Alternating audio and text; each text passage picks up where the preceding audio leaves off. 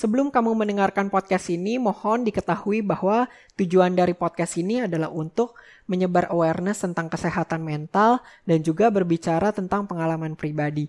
Jadi tidak bisa dijadikan sebagai standar dalam mengecek diri sendiri. Bila kamu memiliki tanda-tanda yang mirip seperti yang disebutkan di dalam podcast ini, mohon hubungi bantuan profesional seperti konseling, psikolog, atau psikiater.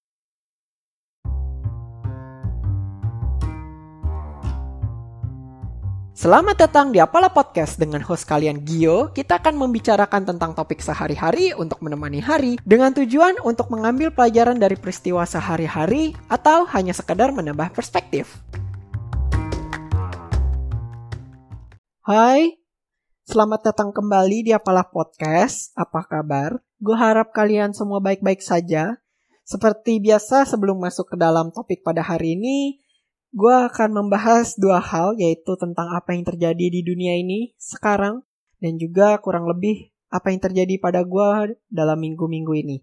Nah, yang terjadi di dunia ini sekarang, khususnya di Indonesia, seperti biasa, ada uh, beberapa hal yang cukup menghebohkan, yaitu tentang kabar Indonesia itu masuk ke dalam resesi secara ekonomi.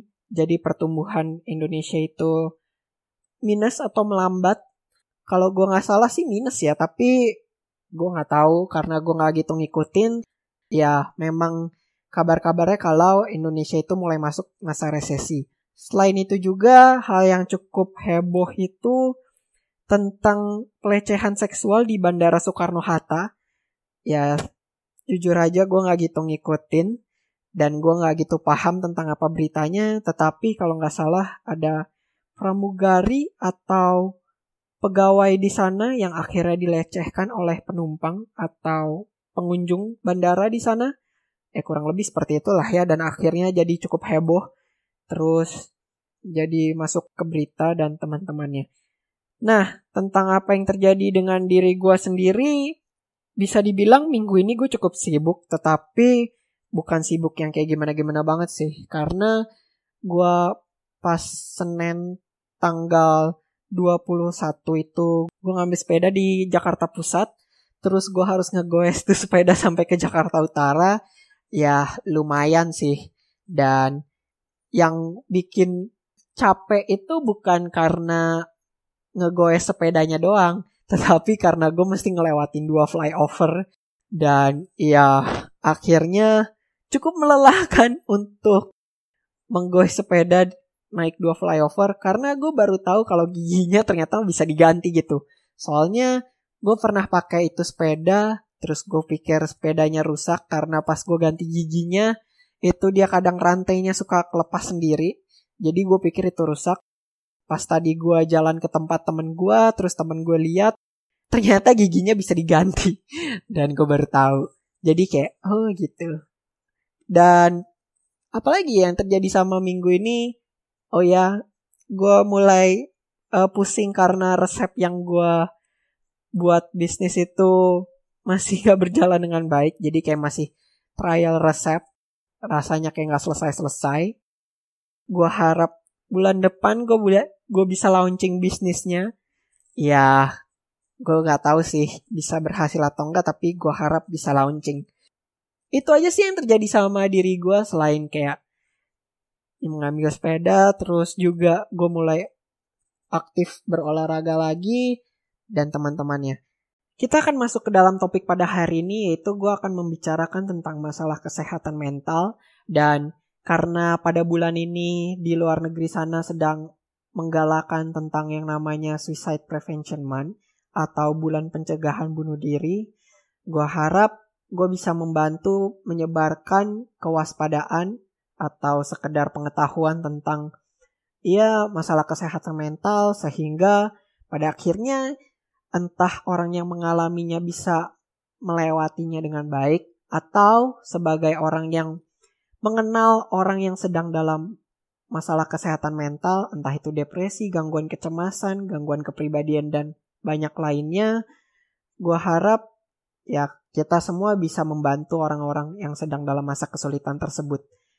Dan bagian yang pertama yaitu minggu ini gue ingin menunjukkan ini kepada kalian semua yang sedang dalam uh, masa-masa yang sulit tersebut. Dan bagiannya kedua, yaitu yang minggu depan, gue akan membahas tentang apa sih yang bisa dilakukan untuk membantu orang yang dalam kesulitan tersebut. Sebelum masuk ke dalam hal apa sih yang bisa dilakukan oleh kalian, gue ingin membahas sedikit tentang apa sih yang dirasakan oleh orang-orang yang berada di dalam masa-masa depresi atau gangguan kecemasan atau masalah mental lainnya. Hal yang paling buruk itu gue rasa pada saat gue mengalaminya yaitu kita nggak bisa ngerasain apa pun gitu loh. Jujur aja pas gue dalam masa-masa depresi itu gue kayak mati rasa lah bisa dibilang seperti itu kayak hidup tapi ya bisa dibilang kayak jiwa gue nggak di dalam tubuh gue gitu loh. Dengan kata lain ya gue masih bisa melakukan aktivitas berbicara dengan orang lain dan melakukan tugas sekolah terus juga bekerja. Tapi gue ngerasain apa pun gitu loh. Dan ya entah itu sedih lah atau bahkan khawatir ya khawatir sih pastilah ya karena gue punya gangguan kecemasan juga. Tapi pas temen-temen gue ketawa lah atau mereka melakukan sesuatu yang menyenangkan atau sesuatu yang kayak ya apa pun yang mereka lakukan lah ya gue kayak nggak ngerasa apa pun gitu loh. Dan selain itu juga pikiran gue itu menjadi sangat kacau karena pada saat gue benar-benar dalam masa yang benar-benar gue cemas itu gue nggak bisa berhenti mikirin satu hal dan berkutat di hal tersebut. Kayak misalnya pas waktu itu gue punya masalah dengan temen gue dan akhirnya gue kayak panik sendiri. Udah selain gue panik, pikiran gue itu cuman muter-muter di situ aja kayak apa yang gue salah lakuin terus juga apa yang bisa gue lakuin buat ini lagi apa sih kesalahan gue dan akhirnya menjadi spiral yang gak berhenti dan akhirnya kayak sampai kayak apa mungkin gue salah kah? Apa gue gak cocok berteman dengan mereka kah? Apakah gue ternyata kayak gak pantas punya temen dan teman-temannya? Bahkan sampai di dasarnya itu ya kayak pikiran bahwa apa gue harus berhenti ber menjalani tentang dunia ini kah? Dan ya kurang lebih hal-hal yang gelap seperti itulah ya. Dan itu berhubungan juga dengan yang berikutnya bahwa menjadi suicidal lah ya, bisa dibilang seperti itu. Kayak keinginan buat mengakhiri hidup itu terlalu tinggi gitu loh. Karena ya seperti yang tadi gue bilang, entah itu menjadi beban lah, terus hidup kayak akhirnya cuma jadi kayak hitam putih nggak ada rasanya dan juga kayak hal-hal tersebut nah terus juga yang terjadi secara fisik pasti entah nggak bisa tidur atau tidur terlalu banyak gue biasanya pas weekday itu gue nggak bisa tidur pas dalam masa-masa tersebut bahkan gue sampai beli obat tidur sampai temen gue kayak uh, berusaha lah ya buat ngebujuk gue supaya nggak minum obat tidur itu. Tetapi jujur aja pada saat itu gue udah terlalu capek. Terus juga besoknya gue masih ada ujian bahasa Prancis. Dan itu level yang paling sulit di dalam kampus gue. Ya walaupun kalau lulus gak masalah tapi gue pengen lah ya lulus di tes Prancis tersebut. Jadi gue beli obat tersebut dan gue berharap gue bisa tidur. Tetapi akhirnya ya gue udah minum sampai ngelebihin dosis yang dianjurkan dan gue masih nggak bisa tidur. Terus juga pas weekend itu atau kalau misalnya pas gue libur karena waktu itu gue pas kuliah sambil kerja part time ya gue pas nggak ada kegiatan atau nggak ada acara ya gue tiduran aja gitu di kasur bahkan bisa dua per tiga hari gue tidur di kasur kayak misalnya jam berapa tidur bangunnya siang terus cuman makan. Gue bahkan gak niat ngeliatin HP atau nonton YouTube. Padahal itu yang biasa gue lakuin buat entertainment. Tapi gue nggak ngelakuin itu. Ya paling gue cuman ngedengerin musik dan musik-musik yang gue dengerin kayak musik yang sedih gitulah ya. Terus ya udah terus tidur lagi. Nah selain itu juga tentang masalah tersebut ya apa yang biasa lu lakuin yang lu seneng lakuin. Kayak gue misalnya sebelum gue masuk ke dalam masa-masa tersebut gue suka main Pokemon Go. Dan ya akhirnya HP gue hilang dan teman-temannya gue jadi nggak punya minat sama sekali. Bahkan pada saat itu gue suka banget yang namanya makan sushi ya kan? Pas dalam masa-masa depresi atau punya gangguan kecemasan gue makan sushi di tempat yang gue sukai dan bisa dibilang gue kayak nggak menikmatin sama sekali gitu loh. Kayak masuk ke dalam mulut gue berasa kenyang tapi gue nggak merasa puas. Padahal biasanya kalau gue makan ya gue bakal ngerasa seneng gitu loh padahal gue udah ngabisin duit lumayan banyak buat makan tuh sushi dan gue nggak mendapatkan apa pun. Nah masih banyak sih hal-hal yang terjadi dan itu pada saat yang benar-benar berat lah ya. Bisa dibilang juga tingkah gue berubah kayak needy banget jadi orang kayak butuh butuh orang lain buat mastiin kalau misalnya ya lo gue berharga dan gue it gitu loh buat jadi temen lu. Ya gue sempat nanyain orang-orang tentang apakah gue adalah teman yang baik. Ya cukup aneh sih tapi gue itu yang gue alamin. Terus juga gue menjadi needy banget bahkan dengan sahabat gue gue kayak sempet sampai telepon berjam-jam. Terus juga bahkan sampai tengah malam pas tengah malam kayak gue nggak bisa tidur gue nelpon dia oh terus untungnya dia masih bangun gitu loh. Jadi kayak bisa meredakan pikiran gue terus kayak balik istirahat lagi. Nah apa sih yang bisa kalian lakukan pada saat kalian di dalam masa-masa tersebut? Untuk kalian yang sedang di dalam masa-masa sulit gue tahu bahwa masa sulit kalian yaitu masa depresi lah atau kalian memiliki gangguan kecemasan yang berlebih itu pasti jauh lebih sulit dengan adanya pandemi ini. Tetapi bukan berarti bahwa masa-masa ini tidak akan berlalu gitu loh. Karena gue yakin yang namanya hidup nggak selamanya ada di bawah dan memang juga nggak selamanya ada di atas. Pasti akan ada masa-masa yang baik di dalam hidup kalian. Dan jangan sampai karena adanya pandemi ini kalian memperburuk kondisi kalian dengan cara terus rumination atau terus berpikir secara terus-menerus tentang masa depan, tentang masa lalu, terus juga tentang apa yang bisa kalian lakukan dan penyesalan dan teman-temannya. Tetapi ya kalau misalnya kalian butuh menceritakan itu kepada orang lain, tolong ceritakan itu kepada orang lain karena beban yang lu tanggung itu nggak harus lu pikul sendiri. Pas waktu gue di dalam masa-masa yang di dalam masa depresi dan juga memiliki gangguan kesehatan mental, yaitu gangguan kecemasan lebih tepatnya, memang sulit sih pikiran itu menjadi hanya hitam dan abu-abu dalam maksud ya gak ada yang baik lah pada saat lu memandang tentang dunia ini ataupun tentang diri lu sendiri. Di mana hal tersebut memudahkan untuk ya bunuh diri lah, melakukan hal-hal yang tidak bertanggung jawab atau bahkan banyak hal lainnya.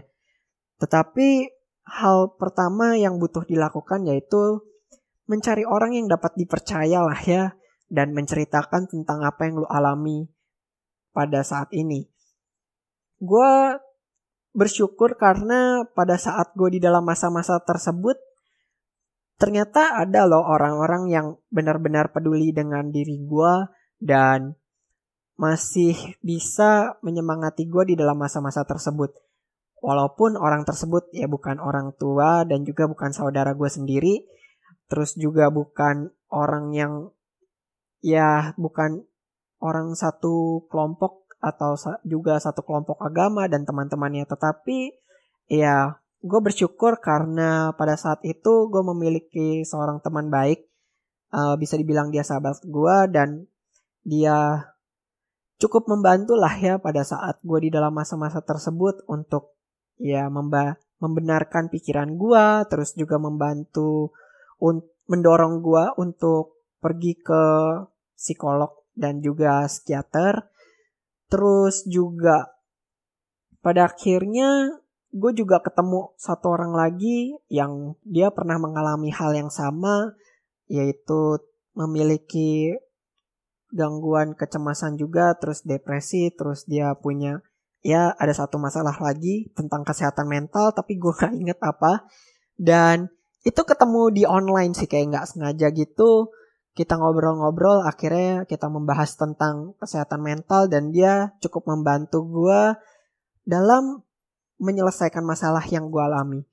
Hal yang kedua, kalau lu sudah melakukan hal tersebut, gue harap kalian bisa pergi mencari pertolongan secara klinis, entah itu melalui konseling atau melalui terapi dengan psikolog, atau bahkan kalau misalnya sudah terlalu lanjut, ya bisa ke psikiater buat mendapatkan pertolongan medis.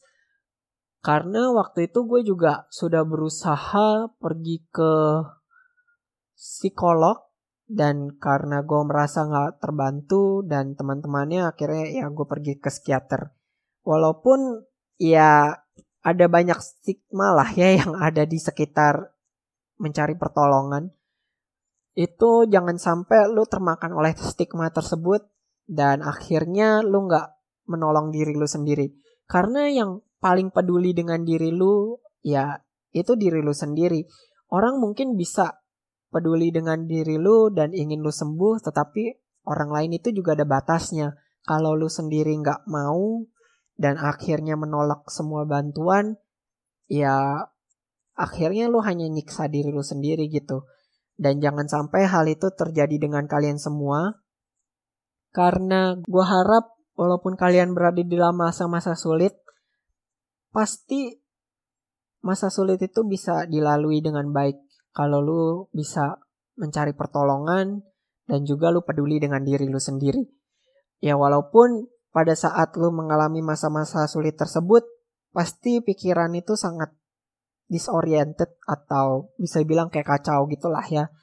Kayak pas waktu itu gue di dalam masa-masa depresi dan di dalam punya gangguan kecemasan, ya bisa dibilang kayak gue nggak merasa pantas lah buat hidup di dunia ini dan teman-temannya juga pikiran gue nggak nyambung ngerasa hidup itu jauh lebih nggak berguna dan menjalani suatu hal itu kayak susah banget belum lagi kayak nggak bisa tidur lah terus atau tidur terlalu lama itu kan pasti mengganggu secara kesehatan fisik terus juga secara mental pasti sangat melelahkan.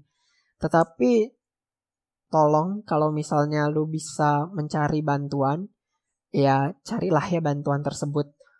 Karena gue rasa hal yang paling harus dilakukan pada saat orang berada di dalam masa-masa sulit tersebut, yaitu yang pertama yang tadi gue bilang mencari pertolongan atau bantuan dari atau support dari orang-orang yang ada di sekitar lu, terus juga mencari bantuan profesional.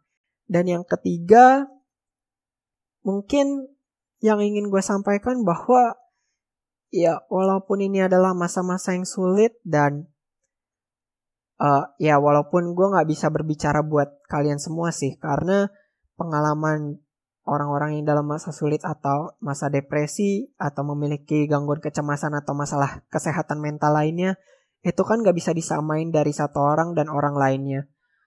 Tapi ya walaupun ini berat dan lo merasa bahwa beban ini nggak bisa ditanggung, bahkan lo udah berusaha semaksimal mungkin untuk berusaha menyelesaikan beban ini, terus juga akhirnya lo masih gak bisa nyelesain masalah ini, tetapi jangan sampai lo berniat buat mengakhiri hidup gitu karena pada saat itu ya mungkin lo ngerasa kalau misalnya nggak ada jalan lain gitu tapi padahal karena pikiran lo berada di dalam masa-masa yang melelahkan buat fisik lo terus juga buat uh, pikiran lo sendiri lo nggak bisa mengambil pikiran yang rasional jadi gua harap jangan sampai lah ya kalian yang mendengarkan podcast ini dan sedang mengalami masa depresi atau masalah kesehatan mental lainnya itu kayak merasa gue ketahuan meninggalkan dunia ini gitu loh. Karena esensi dari hidup ya gak melulu buat mencari kesenangan gitu. Dan walaupun hidup itu benar-benar menekan kalian dan akhirnya kalian berada di dalam masa-masa yang sulit, gue jamin hidup kalian jauh lebih berharga pada saat kalian bisa melewati hal tersebut dan masih berada di dalam dunia ini serta bisa membantu orang lainnya yang berada di dalam kondisi yang pernah lo alamin. Ya, esensi dari hidup itu bukan hanya untuk mencari kesenangan semata gitu loh. Terus juga kayak buat ya sekedar pamer bahwa lo bisa melakukan A dan B dan C mencapai kesuksesan dan teman-temannya. Tetapi gue rasa yang jauh lebih penting dalam hidup yaitu kalau kalian semua bisa melalui masa-masa sulit ini, terus juga membagikannya dengan orang lain, dan membuat dunia menjadi hal yang lebih baik untuk ditempati. Walaupun ya enggak semua orang bisa mengerti lah ya tentang apa sih yang dialami oleh orang yang sedang depresi. Gue harap dengan kalian tetap bertahan dan memiliki masa yang jauh lebih baik ke depannya, karena gue yakin itu pasti terjadi, kita pasti bisa membuat dunia ini menjadi jauh lebih baik untuk ditempati untuk orang-orang yang sedang mengalami hal-hal tersebut. Gue harap pada saat kalian melewati masa-masa tersebut, ya tolong cari bantuan dan Gue yakin seberapa lo nggak merasa berharganya hidup lo pada saat ini, itu cuman karena pikiran lo dalam keadaan yang lelah gitu loh. Dan jangan sampai akhirnya lo mengakhiri hidup, terus lo meninggalkan kesedihan bagi orang lain gitu loh. Karena walaupun lo merasa lo nggak berharga, tapi gue jamin adalah ya satu dua orang yang bener-bener menghargai lu dan menganggap bahwa kehadiran lo itu penting gitu loh. Dan walaupun lu gak ngerasainnya sekarang, tapi pasti ada orang di sekitar lu yang akan merasa sangat kehilangan pada saat lu memutuskan untuk mengakhiri hidup. Jadi kalau misalnya lu benar-benar berada dalam masa tersebut dan merasa bahwa hidup ini gak ada gunanya lagi, tolonglah ya cari pertolongan entah itu melalui kelompok orang yang ada di sekitar lu, orang yang lu sayangi, dan orang yang menyayangi lu, dan juga mencari bantuan profesional.